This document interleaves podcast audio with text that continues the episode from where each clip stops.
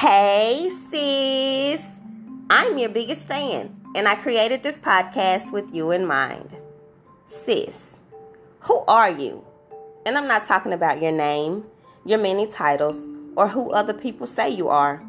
I mean, who are you at your core? Who are you at 3 a.m. when you're alone with your thoughts?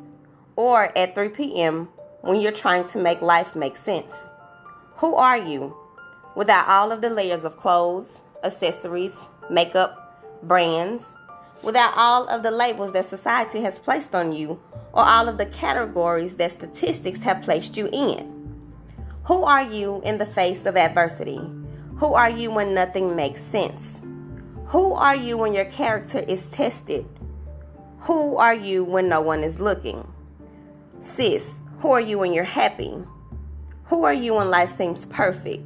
And who are you when you're having fun? What's your heart like? What's your soul like? Are you a daydreamer? Do you allow your thoughts to carry you on beautiful journeys? Do you love to give? Do you give until you have nothing left? Are you ambitious? Determined? Is your heart soft? Do you love without seeing fault? Do you laugh until you cry? Do you cry when you're angry? Or do you like to dance under the night sky? Who you are is the constant that you can always control. Are you proud of who you are? Does who you are make sense to you? Are you happy with her? Is that your best self, sis?